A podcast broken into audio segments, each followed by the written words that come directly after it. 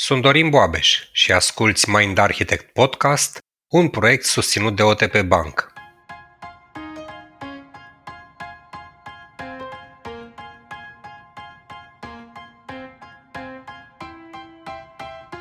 Te-ai confruntat în anii de pandemie cu discuții cu prieteni apropiați sau membri ai familiei în care inevitabil ați ajuns la conflict din cauza credințelor legate de vaccin sau de existența virusului?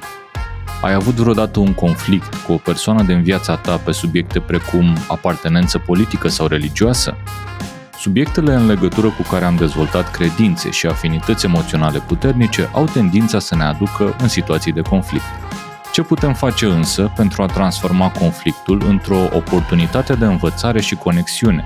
Și ce rol joacă gândirea critică în acest demers? Vorbim astăzi împreună cu Radu Atanasiu, profesor de gândire critică la Bucharest International School of Management și învățăm despre cum folosim gândirea critică acasă și la birou pentru a purta cât mai multe discuții dificile ca de la călăreț la călăreț. Salutare dragi prieteni și bine am ajuns la episodul 1 din sezonul 7. Când spun sezonul 7, parcă nu vine să cred cât uh, timp a trecut de la 1 noiembrie 2019 când a apărut primul episod din podcastul Mind Architect. În sezonul 7 ne luăm la trântă cu elefantul în sensul în care vorbim despre controverse. În țara în care trăim avem frecvent uh, parte de situații în care unul dintre noi crede ceva, unul crede altceva și în procesul de a ne convinge fiecare de adevărul lui de cele mai multe ori pierdem relația. Asta se întâmplă și în planul personal, o vedem mai mult decât ne-am dori în planul public, în special în planul politic. Și în sezonul ăsta încercăm să aducem în lumina reflectoarelor și în conversație cu voi teme controversate din țara noastră și nu numai. Primul episod e unul cu totul aparte pentru că o să ne servească drept o fundație de cunoaștere prin care să purtăm restul conversațiilor din acest sezon. Episodul 1 din sezonul 7 este despre gândire critică. Adică despre cum putem să gândim cu capul nostru și să ne dăm seama de adevărul nostru și de al ăluilalt și mai ales de adevărul care face relația posibilă în continuare. Și pentru că asta e o temă foarte amplă, despre care s-au scris o grămadă de lucrări, atât pentru publicul larg cât și în mediul business sau în mediul academic, avem alături de noi un om pe care eu de-abia așteptam să vi-l prezint într-un episod de podcast. L-ați mai văzut pe YouTube în episodul despre cum poți să studiezi internațional în România. Vorbim despre Radu Atanasiu. Dragul meu, bine ai venit alături de noi în primul episod din sezonul 7. Bine v-am găsit și mulțumesc frumos că m-ați chemat cu cel mai mare drag. Înainte de a intra, Luci, în descrierea formală a lui Radu sau descrierea pe larg, nu formală, să-i spunem așa, eu vreau să vă spun că nu știu cât de familiar sau prieten sunteți cu subiectul ăsta al gândirii critice, dar în România Radu aproape că a devenit sinonim uh, numele lui cu domeniul gândirii critice. Ăsta e branding personal bine făcut și ne-am dorit să purtăm conversația asta cu un om care nu numai cu o practică de mulți ani, dar o și predă. Și ca să aflați mai multe despre Radu, o invit pe Luciana să ne povestească CV-ul varianta scurtă. Mulțumesc mult de tot, Paul. Eu Bre. sper doar, Radu, că oamenii când aud că ești sinonim cu gândire critică nu se gândesc la critică și nu se sperie. Vorbim noi mai încolo. Sper exact. din suflet. Sper să nu se sperie cel mai, cel mai important. Atât. cu critica. exact. Bun. Radu, spun câteva cuvinte despre tine. Radu Atanasiu este associate din la Bucharest International School of Management, școala despre care vorbesc el și Paul și în episodul de YouTube de care menționa Paul mai devreme. E fost a Maastricht School of Management și acolo predă chiar critical thinking despre care vorbim noi astăzi, dar și decision making for business și corporate strategy. Face asta și la BIS, dar și la mai multe universități din România și din Olanda. Radu a publicat în 2021 la Springer cartea Critical Thinking for Managers. Are mai multe cursuri online pe platforma germană iVersity, iar cercetările sale au apărut și în jurnale prestigioase. Iar în plan personal, Radu are două fete de care e foarte mândru, care studiază în momentul ăsta în Marea Britanie și investește ca angel investor în startup-uri tehnologice din România, participă la maratoane și la triatloane. Deci, uh, critical thinking, sport și tehnologie, Radu, nu așa? Și părinție. Și, și părinție, părinție da. exact. Mie mi se pare foarte mișto ca fetele tale să poată să audă peste ani că tatăl lor e mândru de ele într-un podcast care sperăm noi va rămâne veșnic undeva în Cât de tare, În cât internet. de tare. Mi-ai... Da, băi, chiar mă gândeam, mă gândeam la chestia asta, cât de mișto e că avem ocazia asta pentru copiii noștri să aibă acces la fragmente din mintea noastră la un anumit moment dat în timp și acum mi-a apărut asta în timp ce îți citea Luci Și descrie. cred că o, Ce gând frumos, da. o viață împlinită e, cum se zice, să clădești o casă, să faci un copil, să plantezi un pom și să faci un podcast cu Paul Olteanu în care să spui că ești mândru de, de copiii tăi. în care... Ai, ce drag, ești perfect. O să, o să dau update-ul ăsta, o să-i spun bunicului meu că uite tata, Eu nici nu mai trebuie să faci podcast cu Paul Olteanu. exact. Ești împlinit Eu trebuie din să mă sine. opresc. Da, da, da. Da. Mulțumesc frumos, m-am, Perfect. m-am rușinat. Mulțumesc pentru descrierea asta. Pare că sunt vag expert ca să dau la să dau un pic de șut imaginea este de expert, să știți că la maratoane alerg cu urechi de Mickey Mouse, așa încât să nu credeți ce zic aici decât dacă are sens. Foarte Și apropo frumos. de sens. Exact. Apropo de sens, ce e gândirea critică? Dar nu e critic, asta e foarte, e foarte critică, important. bun. Vine din același cuvânt, din grecește, critichi, care înseamnă a examina cu atenție. Deci nu înseamnă... Dacă e să ne gândim cum se folosește în românește critic în genul ăsta, este un critic de film, de exemplu, care are profesia asta și a și văzut o grămadă de filme și înainte să fie filmul la cinema, sunt invitați criticii de film să-l vadă, îl văd și nu o să scrie despre film că e prost sau urât sau asta înseamnă critică, ci o să scrie despre film cum crede, Deci nu judecă cum crede filmul. ea sau el că e filmul, da? Adică este Mhm. așa, se putea să și mai așa, crede prin prisma educației, prin prisma bunului gust, cam așa și cu ideile și situațiile trebuie, mai ales când e o decizie importantă la mijloc sau o credință importantă la mijloc, trebuie să ne uităm mai cu atenție la ele.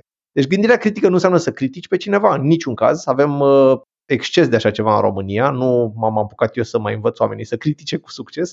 Gândirea critică înseamnă să te uiți cu atenție și cu capul tău, exact cum ziceai tu, Paul, la, la o situație. Foarte frumos și bine sintetizat. Asta de neuro cum se leagă, Paul? Adică cum o explicăm cu Păi, capul nostru? guys, noi ce am repetat de multe ori în podcast și eu sunt mare fan repetiție că așa se lipește și rămâne cu noi perioade lungi de timp, este că la gândire critică, din perspectiva mecanismelor ăstora neuroștiințifice, participă rețelele prefrontale. Ai nevoie de călăreț, de cortex prefrontal, ca să poți să practici gândirea critică pe care o să o deconstruim noi în niște elemente constituente cu Radu în continuare o vedem dezvoltându-se și la copii pe măsură ce se maturizează cortexul prefrontal. Se poate exersa și Radu abia așteptăm să ne povestești și cum, ce trebuie să construim ca să antrenăm gândirea critică, dar una peste alta, dincolo de faptul că se sprijină pe rețele prefrontale, că se dezvoltă în timp odată cu maturizarea cortexului prefrontal, mie mi se pare că e un lucru extraordinar de important în lumea în care trăim, pentru că e un context plin de incertitudine, sursele de informare sunt extraordinar de numeroase și de cele mai multe ori, din păcate, mintea noastră nu alege ce e adevărat, alege ce e accesibil. Nu căutăm în egală măsură ce ne-ar ajuta să ne rotunjim înțelegerea pe un subiect, ci mai degrabă ce ne e familiar. Și o să vorbim mai multe despre asta în episodul curent. Dar eu cred că atât în mediul business cât și acasă, gândirea critică e o abilitate și o funcție mentală extraordinar de important de antrenat, pentru că în lumea în care trăim și în care urmează să trăim, atât noi cât și copiii noștri, o să fie ceva ce trebuie să exersăm cotidian ca să luăm decizii înțelepte. Și atunci, Radu, următoarea întrebare ar fi așa. Dacă gândirea critică nu e critică și e grozav că ne-ai adus clarificarea asta, deci nu e despre a judeca și critica punctul de vedere al cuiva sau persoana sau evenimentul, cum am putea să o deconstruim în niște elemente componente ca oamenii să înțeleagă atât care sunt pașii dacă vreau să practic gândire critică, cât și care sunt piesele care alcătuiesc întreg. Cred că ar fi două laturi mari de tot.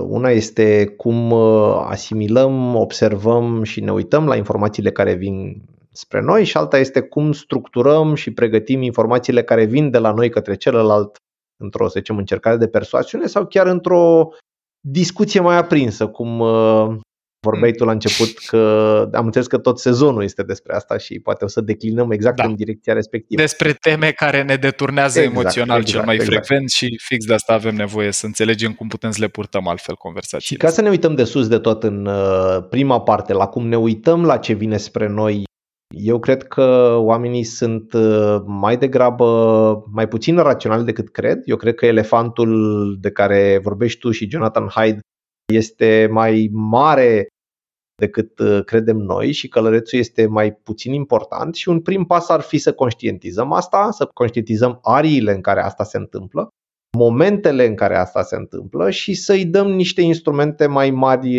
și mai, uh, mai puternice călărețului, ca să, ca să zic așa. Uh-huh. Asta înseamnă să fim conștienți de influența biasurilor asupra noastră, asta înseamnă să înțelegem foarte clar uh, că de foarte multe ori luăm niște decizii înainte să ne explicăm, să ni le explicăm și după aia vine automat explicația ca să nu părem fraieri. Uh-huh. Să înțelegem uh-huh. că mhm. luăm niște decizii, eu predau la o școală de business și o să exemplific poate și cu asta, dar și cu lucruri de acasă. Că luăm câteodată facem planuri de milioane de euro bazate pe niște presupuneri pe care le avem, dar habar n-avem că le avem. Cam asta e partea. Și cum le avem?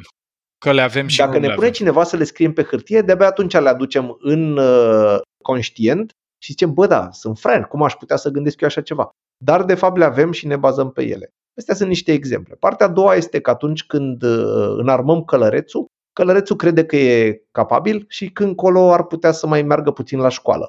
O să dau un exemplu foarte simplu. Dacă vreți să faceți o analiză de între 2, 3 sau 4 versiuni de, de rezolvare a unei probleme, lista de pro și contra este cel mai prost uh, instrument. Pentru Mijloc. că, mă rog, nu are uh, ponderi, pentru că nu poate să se facă decât între două variante, dacă vrei între trei trebuie să faci șase coloane și așa mai departe. Adică lumea crede că dacă ok, bine, hai că sunt deștept, faci cu pro și contra și îmi schimb jobul sau uh, îmi iau o mhm. mașină sau uh, aflu unde plec în vacanță. Dar nu e cea mai bună. Cam asta. Deci... Radu, eu aici am o întrebare. Că mi-am adus aminte de un lucru despre care mai vorbea Paul într-un episod anterior și anume că călărețul e acolo de foarte multe ori în echipa călăreț elefant să găsească motive pentru mhm. care face lucrurile astfel încât să-i satisfacă de fapt o nevoie elefantului. Uh-huh. Se leagă asta de ce spui tu acum și anume că dacă fac o listă de pro și contra, o să încerc să-mi găsesc argumente în direcția în care mai Fără degrabă ar fi vrut. Absolut, absolut. Uh-huh. Dar de asta nu putem să scăpăm. Ceea ce zic eu e că dacă facem o matrice din aia, cum ziceam, cu criteriile ponderate, să mai punem o coloană acolo care să zică ce îmi zice elefantul sau ce îmi zice ficatul. Pentru că dacă îl mhm. scoți la suprafață și, îl, și la lumină, îl transparentizezi sau transparentizezi influența asta, devine mai mică. Apropo, nu neapărat e o influență proastă. Sunt studii peste studii care arată că, de exemplu, intuiția managerială în anumite condiții este foarte valoroasă. Avem și noi un episod în care povestim de intuiție. Vreau să te întreb sau să testez niște uh-huh. idei cu tine, Radu. În primul rând, când vine vorba de bias-uri, noi am primit feedback-ul ăsta pe care îl semi-integrăm să încercăm să le găsim un echivalent românesc și noi n-am găsit neapărat unul, dar ai, măcar chit că facem trimitere la cuvântul ăsta, să explicăm un pic de ce creierul nostru operează cu așa uh-huh. ceva. Și, dragilor, asta se întâmplă pentru că noi, în esență, avem un sistem nervos care e proiectat să minimizeze consumul de energie când are ocazia. Genul de provocări pe care noi le trăim, cum ar fi să alegem între două tipuri de televizoare sau cumpăr casă într-un loc sau în altul, sau unde mă duc la școală, sau când fac o reconversie profesională, sunt în general teme pe care majoritatea sistemelor nervoase ce ne preced și de la care moștenim o mare parte din arhitectură nu prea aveau nevoie de genul ăsta de analiză, Așa că în momentul în care avem de făcut analiză complexă, care iară să sprijină funcțiile alea prefrontale, creierul nostru încearcă să opereze cu niște scurtături sau în engleză, Radu, parcă se numesc heuristics. Heuristics, da, exact. Și că le spunem bias-uri, că le spunem scurtături mentale, poate că asta ar fi o traducere cât de cât funcțională în limba română, vorbim despre tentativa asta a sistemului nostru nervos să ia o decizie, să mergem înainte către acțiune, dar consumând mai puțină energie decât ar cere o, o analiză logică, liniară, secvențială, care ține cont de variabile, de ponderi și de toată complexitatea. Deci e de înțeles să nu gândim critic mereu, e fix în linie cu ideea asta că peste 90% din procesare se întâmplă la nivel inconștient, o face elefantul, iar călărețul, care sigur e parte din echipa asta de nedizolvat, participă în momentul în care ne propunem să facem lucrul respectiv. Și episodul ăsta cam asta vă invită, dragilor, să faceți. să conștientizăm că o mare parte din gândirea noastră se întâmplă la nivelul ăsta de scurtătură mentală pentru a reduce consumul de energie, dar în deciziile care chiar contează sau în dezbaterile care chiar contează cu oamenii la care ținem sau pe care ni dorim alături, e util să reușim să ținem energia la călăreț. Și Radu, în linie cu asta, care ar fi pașii sau care ar fi elementele la care trebuie să avem grijă să ne creștem șansele că gândirea critică e cu noi? Păi uh, o să merg pe tema sezonului tău și o să zic mm. ce am face mai ales atunci când încerci să discuți cu cineva. Deci gândirea critică în, să zicem, persoasiune sau acomodare la o, la o temă comună. Da? Pentru că noi vedem în principiu orice discuție de genul ăsta puțin aprinsă ca pe un război și asta e un fel de a o vedea nu foarte productiv. În primul rând o să zic că Aici, de fapt, noi trebuie să înarmăm călărețul nostru sau să-l pregătim. O să zic că despre partea noastră rațională o să folosesc metafora asta pe care o tot Mulțumesc. folosești și ai, uh-huh. ai uh, obișnuit lumea cu ea. Uh, Jonathan Hyde uh, are a scris bine cu elefantul și călărețul, care călărețul crede, uh-huh. de fapt elefantul merge în ce direcție vrea. Și o să zic că trebuie să ne pregătim călărețul să gestioneze doi elefanți. Pentru că, în general, dacă avem o discuție pe o temă importantă, chiar dacă este o temă care nu ne privește în mod direct, cum ar fi, să zicem, uh, eu știu, mm, războiul din Ucraina sau uh, cine are dreptate la Eurovision sau așa mai departe, dar mai ales atunci când e ceva care ne privește, cum ar fi dacă bunica să se vaccineze sau nu, dacă să ne întoarcem mm-hmm. înapoi la muncă sau să lucrăm de acasă, dacă cu soțul sau soția să ținem banii la comun, atunci Călărețul nostru are o treabă dublă, are treabă să gestioneze atât elefantul nostru cât și elefantul celălalt. Și uh-huh. cred că asta este cheia să îți dai seama de ce se întâmplă la tine în creier și la celălalt în creier și la tine înăuntru și la celălalt înăuntru, astfel încât uh, să duci discuția sau poate tot demersul într-o direcție bună. Prima componentă, deci grijă la propriul elefant care trebuie ținut sub control și conștientizat care sunt scurtăturile cu care are el mhm. înclinația să opereze, din proprie experiență, din condiționare sau din filtre genetice, cum ar fi astea din modelul SCARF la care noi facem trimitere încă din sezonul 1 și grijă la elefantul celuilalt, adică să îl ținem cu călărețul funcțional pe interlocutor, să ne dăm seama și de scurtăturile lui mentale în baza propriilor sale experiențe de viață și să avem atenție, prezență și considerație față de lucrurile alea, că vor conta exact, foarte exact, mult exact. în dialogul dintre asta, asta se poate întâmpla. Scuză-mă, vrei să mă întreb. Continuă tu, te rog. Cu drag, cu drag. Bun, asta, asta vreau să punctez că astea două sunt. Asta se poate continua în mod practic pe trei planuri. Deci eu două dintre ele poți să le mapezi la elefant și călăreț, la treia o să te rog să îmi zici tu ce părere ai. Cred că e mix. Da, e Cred ceva de genul ăsta. Și anume, eu știu că tu vorbești despre empatie și vorbești mult și e importantă. Empatia este, cred că, baza pe care poți să clădești și sunt trei feluri de empatie foarte, foarte diferite. O să pornesc cu o veste proastă. Vestea proastă este că un studiu din 2017 a arătat că România este noi în România suntem mai degrabă codași la empatie nu mă așteptam să văd chestia asta, astfel încât uh, hai să o vedem pozitiv. Avem de lucrat, da, avem uh, unde să îmbunătățim. Vorba lui Andrei Cleșu, la noi totul e de făcut. Exact, exact. Vestea exact. bună e că totul e de uh, făcut. Ei au măsurat empatia afectivă și empatia cognitivă. Empatia cognitivă înseamnă să-ți dai seama ce gândește omul respectiv ca atunci când încerci să îl influențezi sau să ajungeți la un punct comun să nu iei piesa ta de puzzle care se potrivește foarte bine la tine și să încerci să o înghesui într-un puzzle care nu e al tău sau să iei o, cum era un banc cu milițieni mai vechi, să încerci să iei un cub să-l bagi pentru o gaură rotundă, ci mai degrabă să înțelegi exact ce este la ce sistem, ce imagine și-a făcut omul respectiv despre situația respectivă. Este o imagine sigur, sigur total diferită de a ta. Încearcă să o înțelegi. Mm-hmm. În al doilea rând, empatie. Apropo, nu înseamnă să fii de acord cu ea, înseamnă doar să o înțelegi. Empatia afectivă înseamnă să înțelegi cum se simte omul despre situația respectivă și empatia de valori o să vorbim imediat despre cum își argumentează propriul fel de vedere mai degrabă către el. Și cred că poți să detaliezi în astea trei, sunt trei demersuri foarte, foarte diferite, empatia cognitivă, afectivă și de valori. Eu aduc și un pic de completare neuroștiințifică pe uh-huh. subiectul ăsta.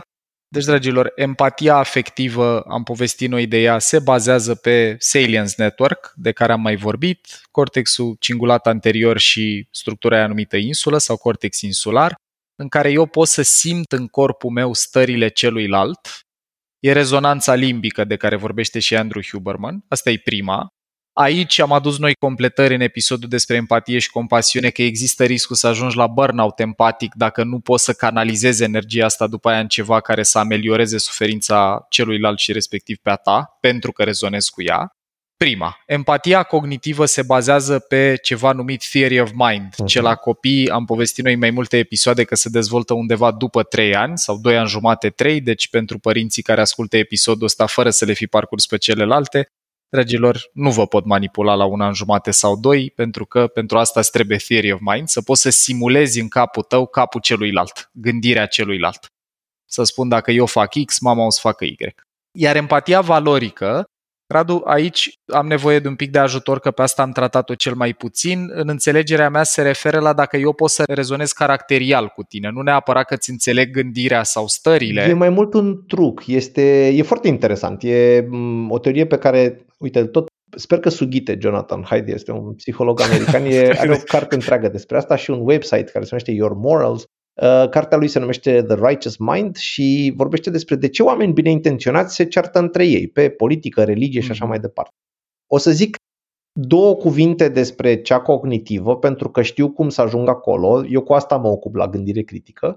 Cea de valoare are legătură cu cum argumentezi și iarăși are legătură cu gândirea critică. Despre empatia afectivă nu o să, o să te las mai degrabă pe tine pentru că ești mai specialist. Mm-hmm. O să zic doar un singur lucru foarte mic și anume că de obicei la empatia afectivă facem un audit a cum se simte celălalt și e foarte important să facem un audit înainte de discuție la cum ne simțim noi, pentru că dacă e seara suntem obosiți, e probabil că o să Probabilitatea da, exact, deci, să fie elefantul 10, la 10 secunde în care, ok, ok, dar ce se întâmplă acum cu mine? Ah, ok, bine, n-ar fi mai bine să vorbesc mâine pe tema asta. Cred că câteodată ar fi bine să facem și asta.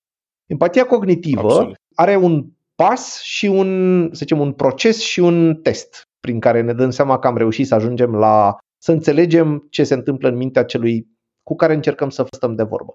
Și pasul este să întrebăm, e foarte simplu, doar că aici e un truc. De exemplu, dacă eu încerc să îmi conving o mătușă în vârstă să se vaccineze sau să voteze, să dea o anumită atenție votului sau să, mm-hmm. eu știu, să se mute din casa aia în casa cealaltă, orice, mai ales o părere pe care o are bine în, înrădăcinat, încerc măcar să o, să o fac să o regândească un pic, uh-huh. am tendința în momentul în care o întreb, auzi, dar de ce votezi tu cu tâmpiție ea? Da? Să iau un ton uh-huh. de mhm. procuror, să iau un ton de foarte, an, da, foarte angajat, să iau un ton angajat. Ceea ce este foarte destructiv și nu o să ajungi niciodată să afli de la bunica ce gândește cu adevărat. Și atunci trebuie să-ți pui haina de reporter de la Newsweek, să zicem, care se duce să o întrebe pe mătușa chiar de adevăratele, iată, să zicem, de ce nu se vaccinează.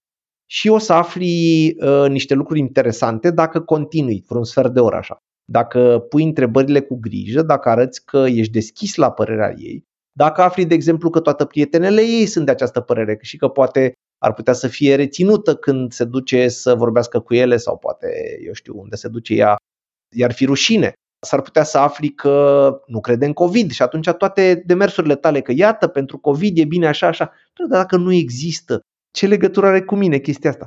Și așa mai departe. S-ar putea să afli că tatălui ei a fost uh, luat uh, pământul uh, la CAP și are o neîncredere absolută în autoritățile române în general și că atunci când vine cineva la televizor și o aproape obligă să facă ceva, reflexul e să spună nu, da?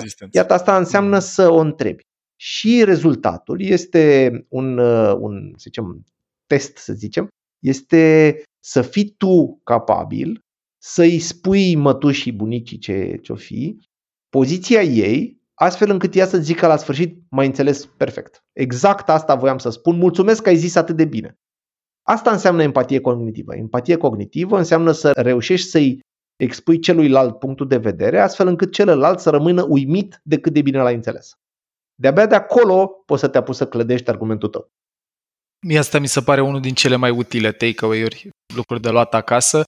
Deci în conversație, dacă e să exersăm pilonul ăsta al empatiei față de punctul de vedere al celuilalt și și față de el ca persoană, trebuie să pot să-i reproduc gândurile lui într-o manieră în care el să accepte că asta a spus, ba poate chiar să spună, băi, ai zis-o chiar mai bine ca mine, mulțumesc, fix la asta mă gândeam. Are și, are și valențe mai puțin cognitive și anume omul se simte înțeles, ascultat, auzit, nu se simte... Sunt multe butoane emoționale apăsate exact. pozitiv. Și statut, respect, și familiaritate, am sentimentul că înțelegi ce spui, și corectitudine, mai ascultat și ești aici exact. pentru mine. Și de asemenea nu te mai vede ca pe un adversar. Chiar dacă ești tu cu bunica, tot într-o discuție te poate vedea ca pe cineva la care se închide. Cu chestia asta deschizi. Și dacă vrei să deschizi și mai bine, era, cred că, Adam Grant care sfătuia ca înainte să, să-i expui punctul de vedere sau în timp ce îl expui, să mai zici, uite, am mai aflat de la tine, tocmai mi-ai zis, ceva nou, nu știam, am învățat asta de la tine. Și apropo, cu chestia asta sunt și eu de acord.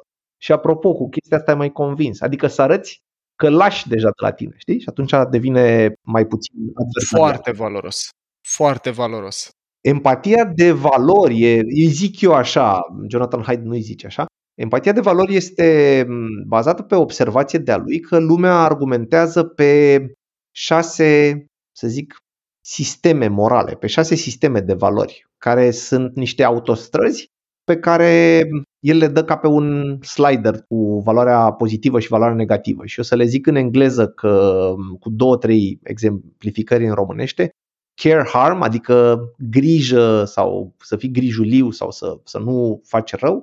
Fairness cheating, adică să fii corect și să nu înșeli. Liberty oppression, cred că asta e evidentă. Loyalty betrayal, adică să fii loial, să nu trădezi. Authority subversion și sanctity degradation. Și ce zice el, foarte, foarte interesant, este că de obicei lumea vorbește în paralel. Eu dacă mă contrazic cu tine, Paul, pe o temă de genul ceva cu refugiații sau cu ce vrei tu, și eu vorbesc pe, eu argumentez pe care harm, deci pe grija față de cineva și tu mi-argumentezi că nu e fair, că fairness, vorbim unul pe lângă altul.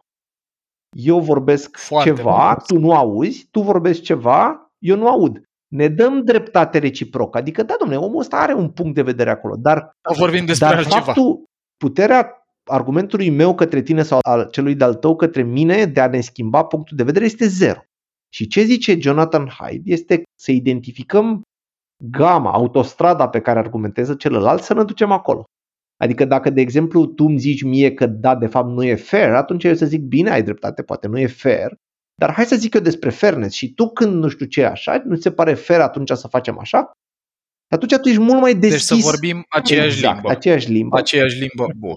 Eu aici vreau foarte rapid să fac uh, ascultătorilor o paralelă cu modelul PCM, care practic asta povestește dincolo de dezbateri și de gândire critică. Acolo sunt 80.000 de oameni studiați timp de 20 de ani cercetare care arată că noi percepem lumea prin ferestre sau filtre diferite și chit că Jonathan Haidt operează cu alt sistem de referințe, e aceeași idee, că s-ar putea în conversație cu cineva, uitându-ne la același aspect, ajutarea refugiaților sau situația din Ucraina sau bani la comun, bani separați în cuplu sau, nu știu, contează notele în viața copilului sau nu, noi să vorbim pe aceeași temă, să fim conștienți că vorbim amândoi de copil sau de refugiați, dar fiecare să se refere la alt aspect sau la alt strat. Exact. Și e extraordinar de util, dragilor, chit că rețineți planurile din episod de care a vorbit Radu sau că le cercetați ulterior singur, să fim conștienți în conversație că s-ar putea să vorbim despre același lucru în aceeași limbă, limba română, referindu-ne la aspecte complet diferite ale aceleiași realități. Dacă ar fi să dau un uh, exemplu cu mătușa, să zicem, da? Aș mhm. putea, apropo, resursă e cartea asta The Righteous Mind și site-ul se numește yourmorals.org. Eu îi zic că mie îmi pasă de sănătatea ei și aș vrea să se vaccineze, să ducem discuția asta acum un an de zile, să zicem, da? Uh-huh. Mie îmi pasă de sănătatea ei și aș vrea ca ea să fie sănătoasă și am spune că, uite, liberty oppression, da? E că ei nu îi se pare normal să oblige cineva ceva. Și atunci eu mă duc la Liberty Oppression și o să argumentez ceva pe Liberty Oppression și anume, sigur, dar nu te gândești că chestia asta ne face pe noi, familia ta, să nu mai putem să te vizităm, da? Deci chestia asta ne ia libertatea de a ne bucura de compania ta, poți să ne ajuți pe noi, înțelegi? Deci ei faci cu totul alt argument. Și cu discutați în același cadru exact, de referință. Exact, exact, exact. Și atunci ea are de ales între două liberty și oppressions. Opresiunea mea de către domnul Rafila sau cum îi cheamă pe oamenii aia care cum ar veni, erau percepuți ca cei care sunt uh, care exact, sau uh, eu care îngrădesc libertatea uh, lui Fimea, care Familiei nu mai vine cu copiii să-i văd. Da? Deci ce fac? Uh-huh. Bun. Și asta ne crește probabilitatea când dezbatem de pe poziții diferite, măcar să ne referim da, la același da, lucru da, și asta da, e da. foarte valoros. Am și eu o întrebare, dar uh, înainte să dau puțin context, duminică, acum două zile să zic, am avut uh, nevoie de ajutor din partea lui Dorin cu o aplicație nouă. Era nouă pentru amândoi. Nevoia mea era să o testez pentru a putea să trimit clienților linkuri pentru alegerea în calendar a sesiunilor. Ce știm noi despre noi este că avem moduri diferite de abordare a unui proces. Tu și Dorin. Eu și Dorin. și au trecut uh, totuși câteva minute în care ne-am prins că fiecare dintre noi vroia ca celălalt să opereze după înțelegerea proprie. Atunci am spus lui Dorin că eu am nevoie să mă ajute să testez aplicația real, cu persoane reale, să-mi dau seama dacă este ceea ce trebuie pentru mine. E, el a înțeles și am lucrat în continuare în consecință. Dar ce am remarcat? Că atunci când am finalizat amândoi cu acea testare, consumasem foarte multă energie. Dorin chiar mi-a spus că are nevoie ca în seara să nu mai dau tascuri. Pauză. A da. obosit călărețul. Eu zic cumva că după înțelegerea mea, din ce ne-ai spus, Radu, am practicat ambii empatia aici, am înțeles fiecare nevoia celuilalt și care sunt diferențele dintre noi. Întrebarea mea este, atunci când ești în contradicție cu cineva, nu trebuie neapărat să apară un conflict. Ambele persoane consumă multă energie pentru a evita acel conflict sau a rezolva problema. Eu așa da. am simțit la noi. Că... E, Amândoi am fost... în general, orice efort al nostru de, să zicem, perfecționare, de a deveni oameni mai buni, e cu efort, e cu consum mare de energie. De asta scurtăturile mentale de care vorbea Paul la început uh, sunt scurtături mentale, creierul e lene și e obișnuit să nu muncească prea mult. Empatia mm. de toate felurile sau felul de a vorbi, de a contraargumenta, să zicem, nu de a decerta, constructiv, cere resurse energetice, obosești după aia, e mai greu, e mult mai ușor să țipi. E mult mai ușor okay. să țipi, înțelegi? Și gata, s-a terminat. Adică ai zis ceva și știi ceva, să mă mai lași în pace cu prostiile tale, că pentru că tu tot timpul faci chestia asta, da? Cu chestia asta m-am răcorit, m-am relaxat și tu nu mai ai ce să-mi zici ca să mă apuci să-mi schimbi tu mie ce am în capăt. Schimbi eu ție, că altfel vedem, da? E mult mai ușor să faci așa. Mult mai greu e să vorbești calm și să înțelegi ce e la celălalt în cap, în suflet și în valori. E greu. Nu poți să ajut aici mâncați bine și hidratați-vă. și dormiți. exact. Deja, prima componentă clară. Empatie cognitivă, afectivă, mm-hmm. valorică. Vorbiți aceeași limbă, pe aia valorică, pe cea cognitivă încearcă să pui întrebări din rolul ăsta de, sau din poziția de reporter curios, de om care vrea să înțeleagă punctul de vedere al celuilalt, nu să-l combată. Și empatia afectivă, aia în care chiar dacă pe mine mă încurcă sau deranjează rău de tot ce gândești sau ce crezi, să poți să-ți simți starea și buna intenție, nevoia sănătoasă, autentică din spate. Că poate și când ridici tonul ai avut o zi grea, poate și când te porți într-un fel care pe mine mă dezamăgește, ai făcut tot ce ai putut în momentul ăla. Asta ne da, e Dar clar. nu neapărat uh, partea pozitivă. De exemplu, când uh, încerc să argumentez mătușii să se vaccineze, s-ar putea să aflu ceva despre o frică de ei sau despre Super. O, adică trebuie să descoperim ce e acolo în spate pentru că acolo trebuie acționat în traducere pe limba noastră asta cu a înțelege ce e în spate, e să înțelegeți filtrele celuilalt. Dragilor, încă din sezonul 1 noi operăm cu ideea asta de filtre și de cele mai multe ori am povestit încă de atunci, oamenii nu sunt conștienți de filtrele cu care operează. Tocmai când le transparentizăm, cum spunea Radu, putem să înțelegem și de unde vine poziția noastră și intensitatea cu care ne o păstrăm și de unde vine poziția celuilalt și atașamentul lui față de propria lui poziție. Ne ziceai tu că doi piloni, empatie, blândețe, cu toate valențele ei, mhm. prima, și a doua? Este un uh, bias, să zicem. E, e un fel, cred că cel mai rău fel în care ne funcționează creierul este, se numește backfire effect, efectul de recul, i zice. Backfire effect este o, un fel în care funcționează mintea oamenilor și întotdeauna când zic asta, oamenii de acasă o să se gândească, aha, oamenii ăia, da? A mea nu. Absolut. exact. Păi nu. În care dacă, de exemplu, eu am o credință puternică, o credință care mă definește și tu mi-aduci niște dovezi foarte clare că nu e așa, da? În primul rând nu o să te cred, deci nu o să-mi schimbi părerea și în al doilea rând tu mi-ai erodat, să zicem că credința mea e pe la 9 din 10, da? Și tu te aștepți măcar să-mi fie erodat încrederea în faptul că, eu știu, ceva se întâmplă într-un anumit fel. Uh, nu o să dau acum neapărat un exemplu. Uh, ei bine, nu se întâmplă așa deloc. Cu cât aduci argumente mai bune, cu atât credința mea devine mai puternică. Deci e absolut absurd. Cu cât îmi aduci contraargumente mai bune, cu atât credința mea devine mai puternică.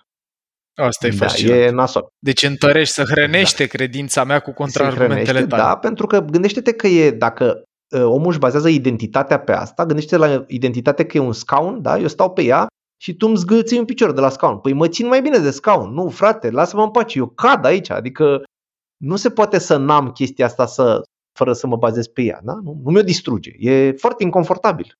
Foarte interesant asta, Radu, și să știi că atunci când am parcurs documentarea am, am stat puțin să mă gândesc dacă să dau exemplu ăsta sau nu, apropo de ăia, mm-hmm. nu eu, eu nu sunt victima acestui efect. Una dintre cele mai uh, intense conversații în contradictoriu pe care le-am avut eu și Alexandru, partenerul meu vreodată, a fost pe tema casei, respectiv unde locuim, dacă locuim împreună.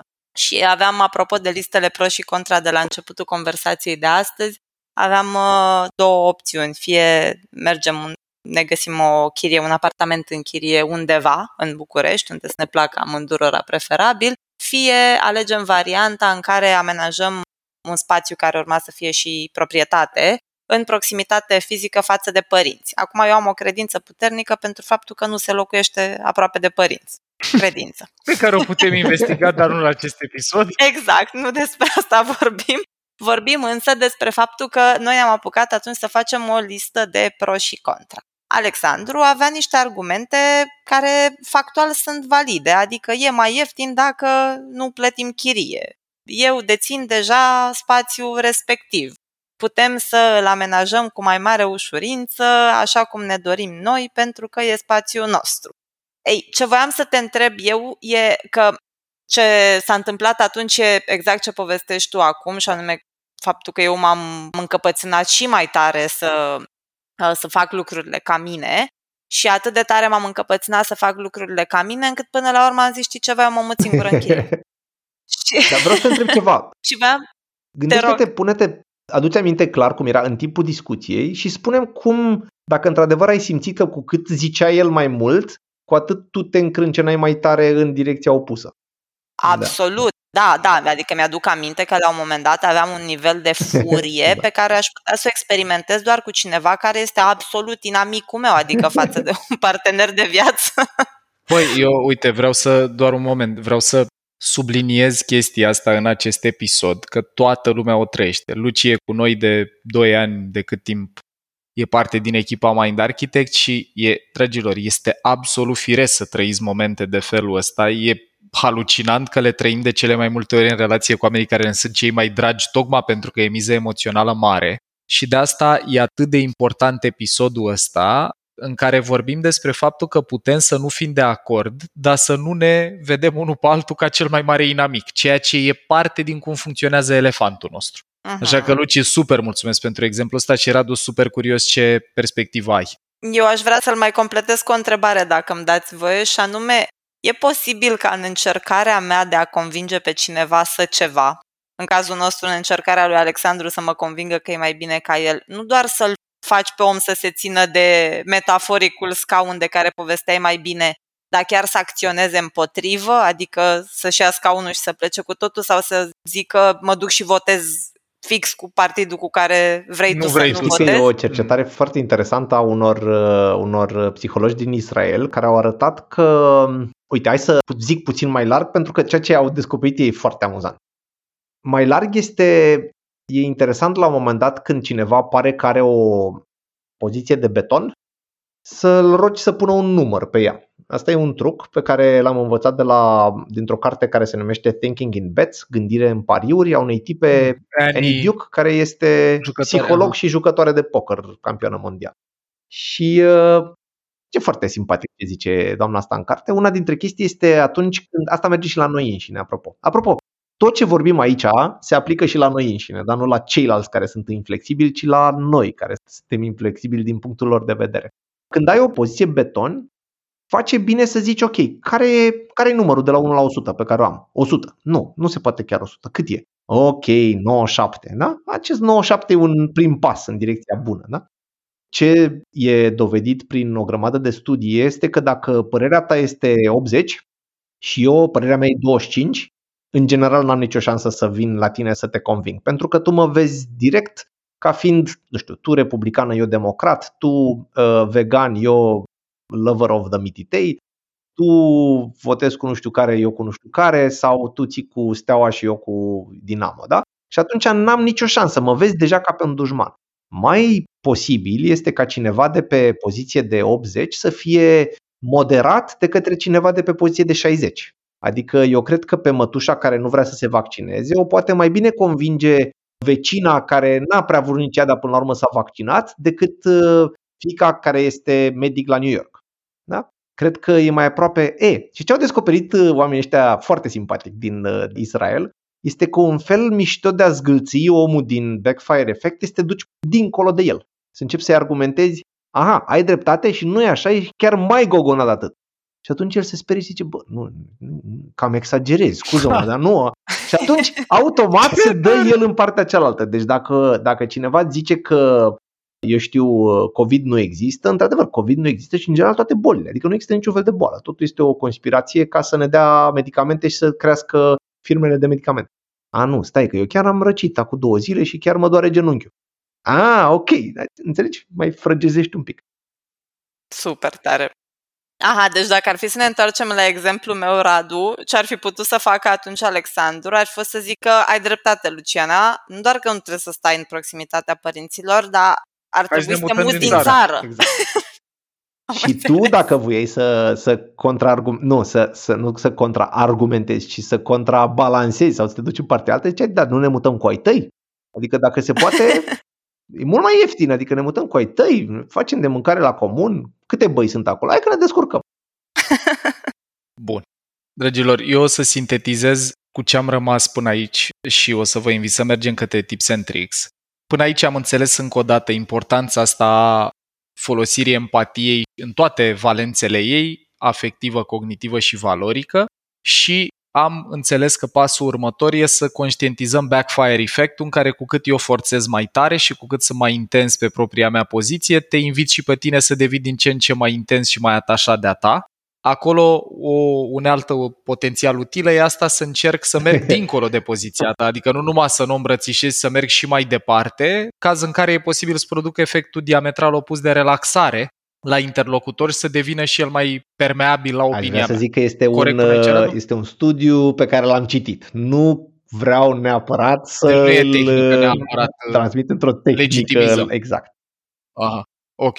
Ok, hai să vedem uh-huh. în mhm. încheierea episodului, unde am înțeles că gândirea critică nu e critică, e, ba din contră, plină de empatie, compasiune și înțelegerea punctului de vedere al lui alt. Care ar fi câteva idei foarte, foarte practice și de folosit, atât în ascultarea următoarelor episoade din sezonul 7, care s-ar putea să ne apese butoane emoționale sensibile, cât și în interacțiuni, mai ales alea care contează pentru noi acasă și la birou. Care ar fi câteva idei de luat acasă și de pus în practică de ieri? Păi, o să le zic pe scurt cât mai multe, sper să fie așa ca niște pastile.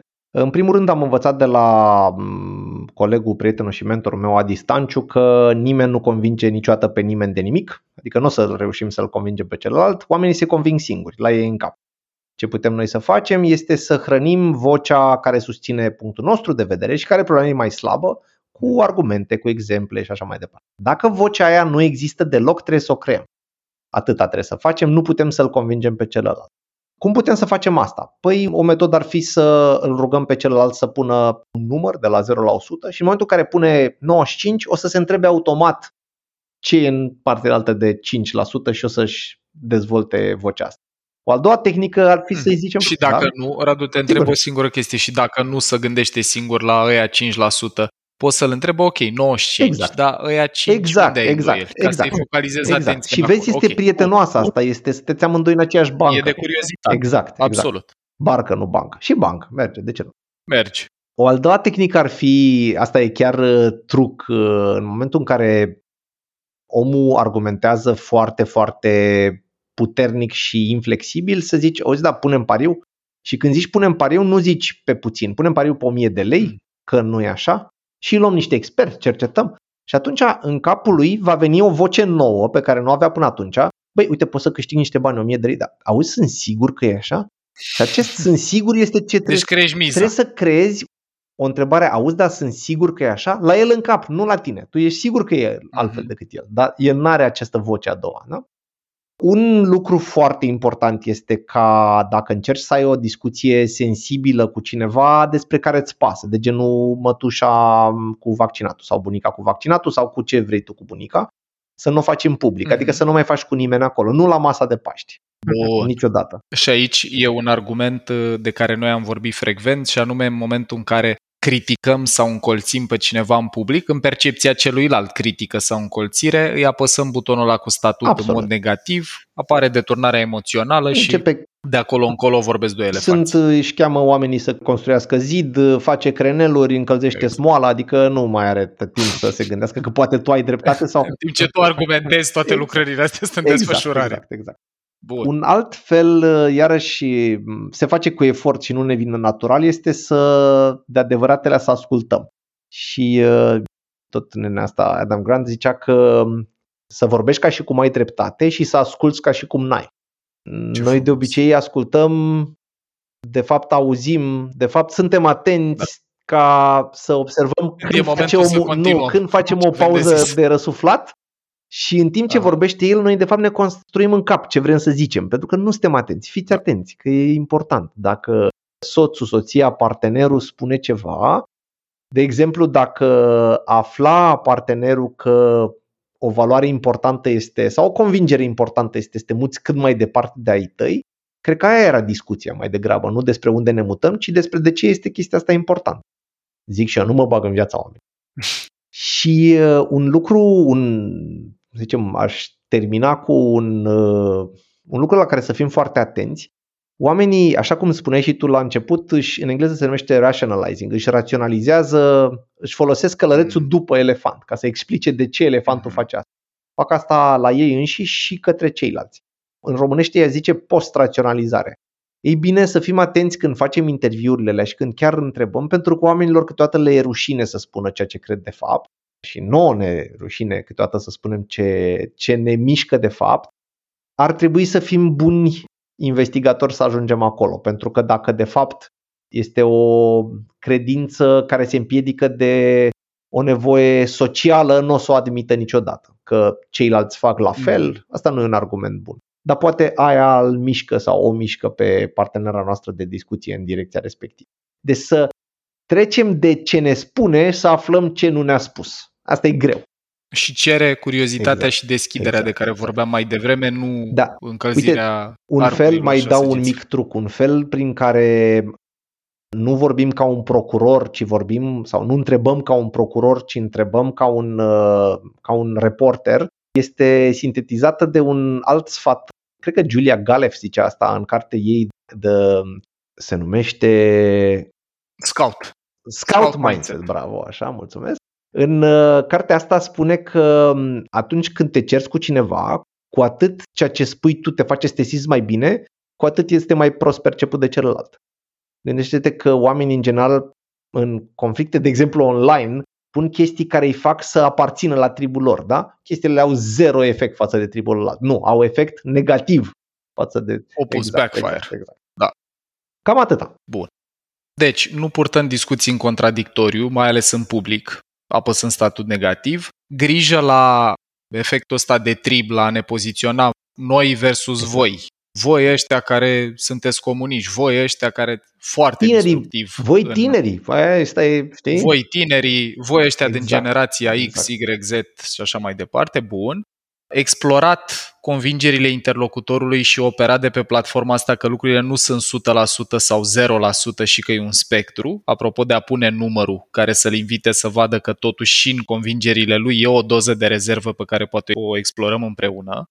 Încă o dată avem ideea de a nu discuta în conflict, deci nu doar contradictoriu în public, care apasă statut negativ, dar în momentul în care simțim că nu prea mai avem prezența, deschiderea, empatia cu noi, că toate astea au început să slăbească, dragilor, e un moment bun să luăm o pauză, că suntem ori în timpul, ori pe punctul unei deturnări emoționale schimbarea paradigmei de la procuror la intervievator, la jurnalist sau la prieten curios care vrea să înțeleagă punctul tău de vedere înainte de a se decide cum se poziționează față de el.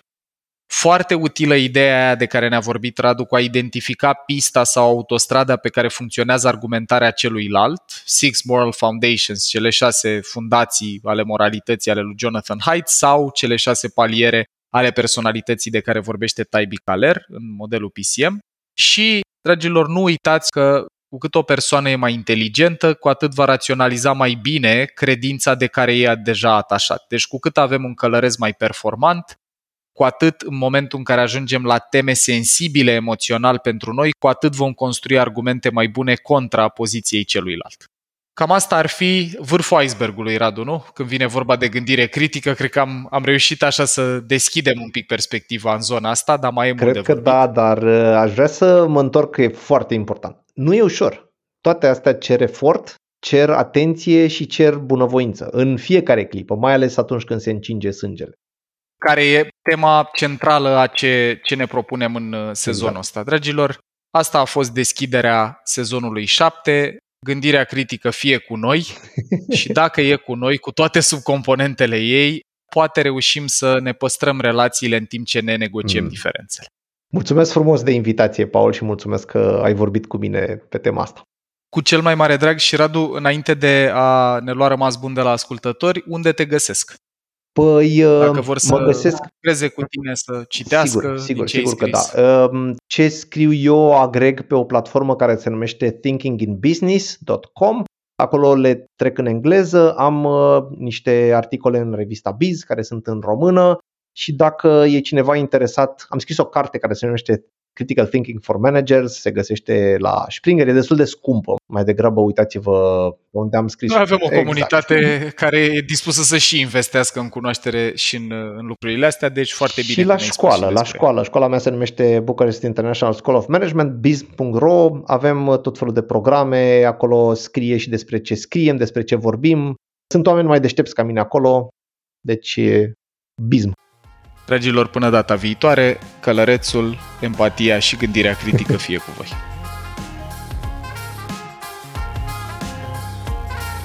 Ai ascultat un episod din podcastul Mind Architect al lui Paul Olteanu și al invitaților săi, Dorin, Dana și Luciana. Dacă ți-a plăcut acest episod și îți dorești să afli mai multe, te invităm să descoperi pe mindarchitect.ro un ecosistem de învățare creat special pentru cei care vor să facă neuroștiința și psihologia parte din viața lor de zi cu zi. Conținutul Mind Architect nu este destinat și nici nu trebuie interpretat ca fiind utilizabil pentru a diagnostica, trata, atenua, vindeca, preveni sau un alt mod a fi utilizat pentru orice boală sau condiție medicală. Nici nu trebuie considerat substitut pentru consultație psihologică sau muncă terapeutică. Podcastul Mind Architect poate fi ascultat în continuare gratuit pe rețele de podcasting precum Spotify, Apple Podcasts, pe canalul de YouTube Mind Architect sau pe mindarchitect.ro. Și dacă ai în preajma ta alte persoane care crezi că ar avea de câștigat din genul acesta de cunoaștere, ne-am bucurat tare să le dai și lor un share.